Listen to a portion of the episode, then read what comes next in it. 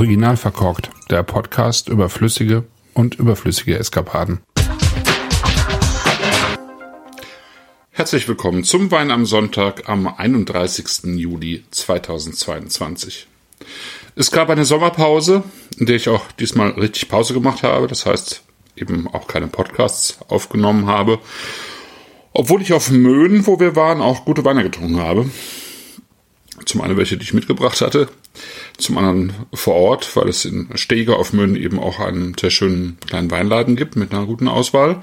Und dann haben wir auch noch ähm, vor allem ein besonderes Restaurant gefunden, wo es eben auch eine sehr schöne Weinauswahl gab. Ein zweites, ähm, was ganz gut war, was uns auch gut gefallen hat.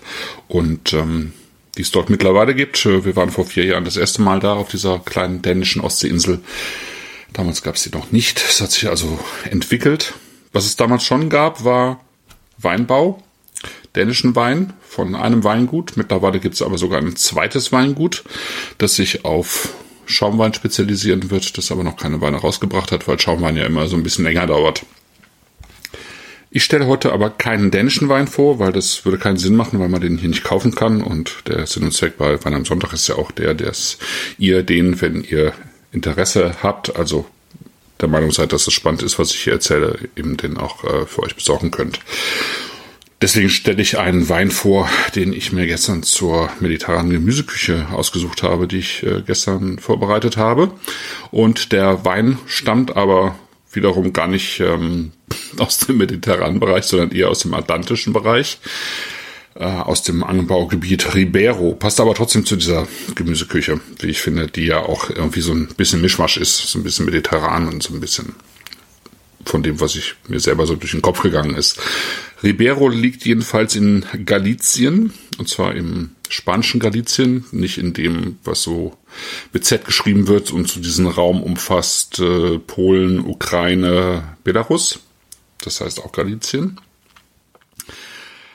Aber es gehört eben zu dieser Linie von Weinbaugebieten Rias Baixas, Ribera Sacra, Valdeorras und Bierzo und eben Ribeiro, die so alle so nach und nach seit den neunzehnhundertneunziger Jahren eigentlich ähm, wieder auf der Landkarte erschienen sind als Weinbaugebiete. Sie sind eigentlich uralte Weinbaugebiete, also teilweise äh, römische Zeit, ähm, alles Weinbaugebiete, die irgendwie mit äh, dem Jakobsweg zu tun haben, der ja sozusagen mitten in Galizien auch endet.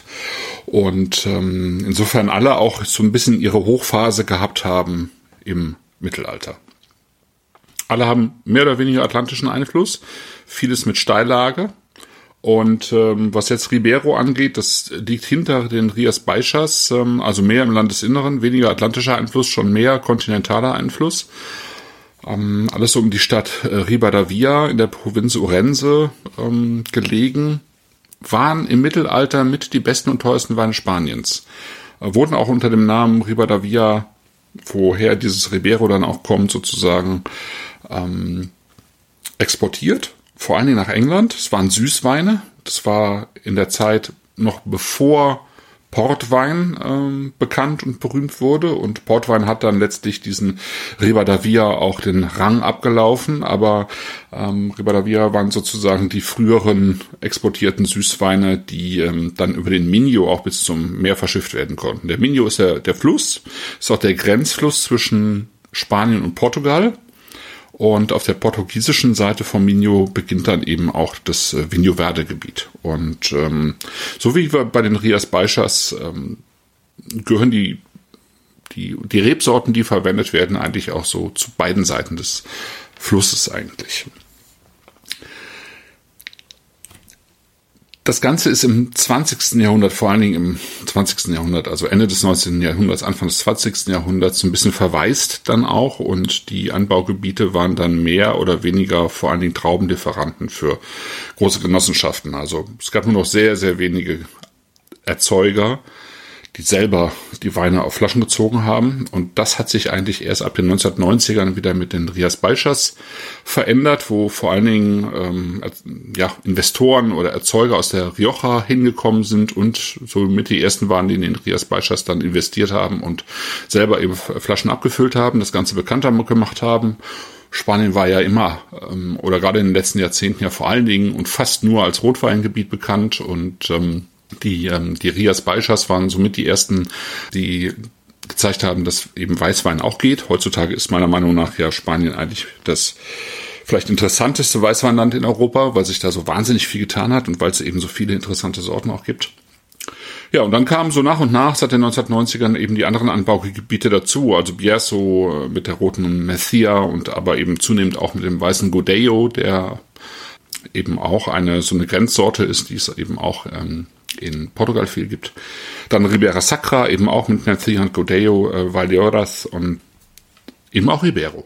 Ja, so ein bisschen ähnlich wie, das kann man sich so ein bisschen ähnlich wie wie am Duro vorstellen, also wenn zumindest eine Idee vom vom Duro hat, also ja, Fluss in der Mitte, ziemlich äh, steile ansteigende Gelände, viel terrassiertes, ja, und äh, eben auch schon recht warm.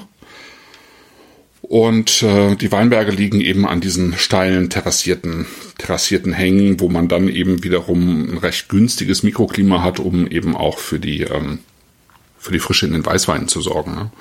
Ähm, diese Provinz Orense äh, ist eben bekannt für ihre heißen Quellen, äh, war eben und eben auch für die für die Brücken sozusagen über den Grenzfluss Minho, also von beiden Seiten kam dann äh, war war eben relativ viel Warenverkehr eben auch. Und diese Adega do Demo, über die ich heute spreche, also das Weingut, das liegt so rund zehn Kilometer eben von Orense entfernt. Und dort haben sich eben zweitausendfünf äh, Laura Rodriguez und Carlos Lorenzo zusammengetan und ähm, erzeugen dort seit zweitausendfünf Wein und haben den bis zweitausendsiebzehn verkauft. So wie ich vorhin schon erzählt habe, eben äh, Traubenbauern sozusagen, die eben äh, ihre ihre Trauben verkauft haben und haben dann aber eben mit zunehmender Erfahrung auch für sich selber sich dann zweitausendsiebzehn entschlossen, Winzer zu werden, haben sich kurzfristig noch äh, bei Freunden im, im Keller eingemietet.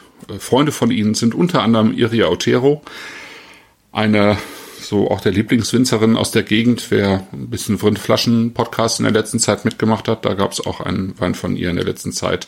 Und dann eben auch äh, Zach Elfman, ähm, der dort das äh, in den Ribera Sacra das Weingut Mission Wines betreibt. Die drei machen auch mittlerweile zusammen einen Wein und ähm, helfen sich eben gegenseitig auch aus mit mit Equipment und so weiter und so fort. Und ähm, ja, die beiden, Laura Rodriguez und Carlos Lorenzo, die machen eben auf zweieinhalb, drei Hektar machen die äh, mittlerweile Wein. Und das eben mit den eigentlich typischen Rebsorten der Gegend. Die wichtigste ist Treixadura, dann Loureira und Godello. Und ähm, das Ganze wächst eben auf Schiefer- und Tonböden. Also Schiefer ist äh, so, somit äh, der prägende Boden. Das unterscheidet das Ganze klar eben von zum Beispiel vom Vinho Verde und äh, in Portugal und eben auch von den Rias Baixas, die beide eher äh, vom äh, Granit geprägt sind. Schiefer ist eher so die Ecke, dann Ribera Sacra und ähm, Bierzo. Also da schließt sich das dann sozusagen an, wenn es um den Boden geht. Ich bin mir nicht ganz sicher, ob der Wein ähm, eben nach Bio-Richtlinien zertifiziert ist. Also ich weiß, dass die beiden schon auf Herbizide und Pestizide schon sehr lange verzichten.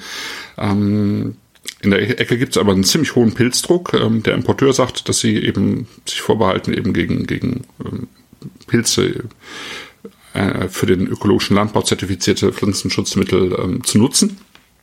Aber ich sehe eben keinen äh, Bio-Etikett auf dem Label, aber das heißt nicht unbedingt, dass es nicht auch äh, biologisch erzeugt ist.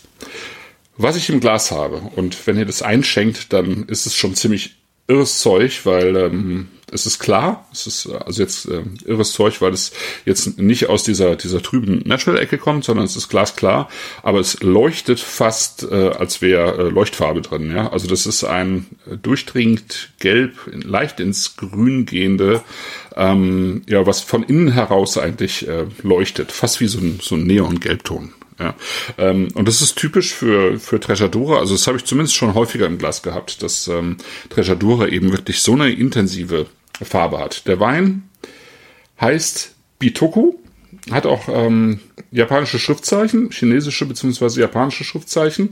Äh, ist auch äh, eben japanisch, Bitoku.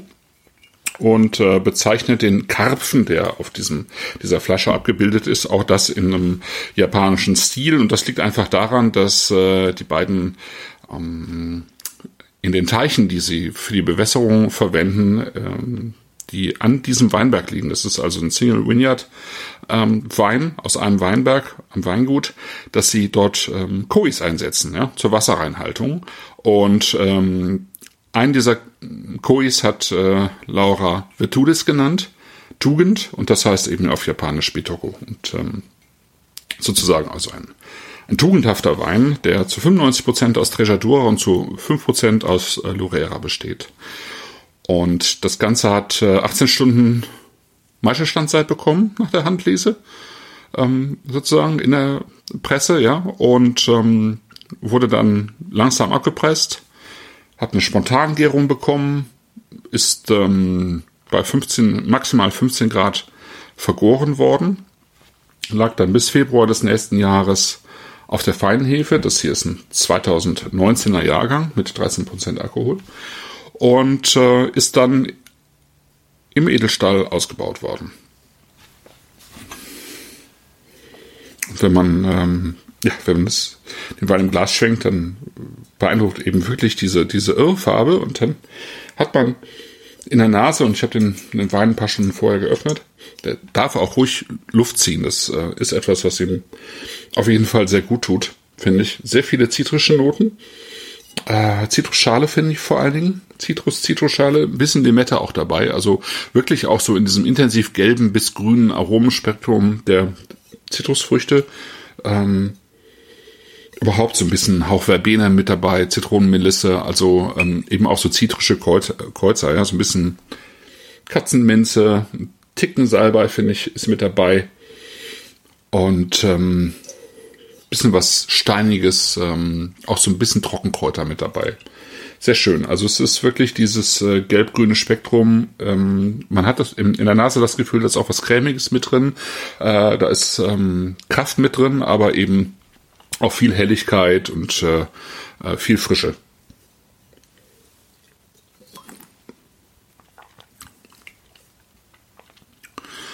Ja, da ist das Cremige.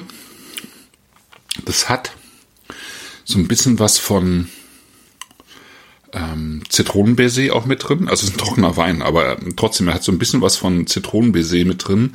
Also die Zitrone und ähm, eben auch so dieses... Ähm, Äh, cremige und fast äh, zuckrige, aber eben nur als Idee und nicht nicht äh, tatsächlich so, als wäre der der Wein irgendwie zuckrig am Gaumen, weil er eben tatsächlich trocken ist.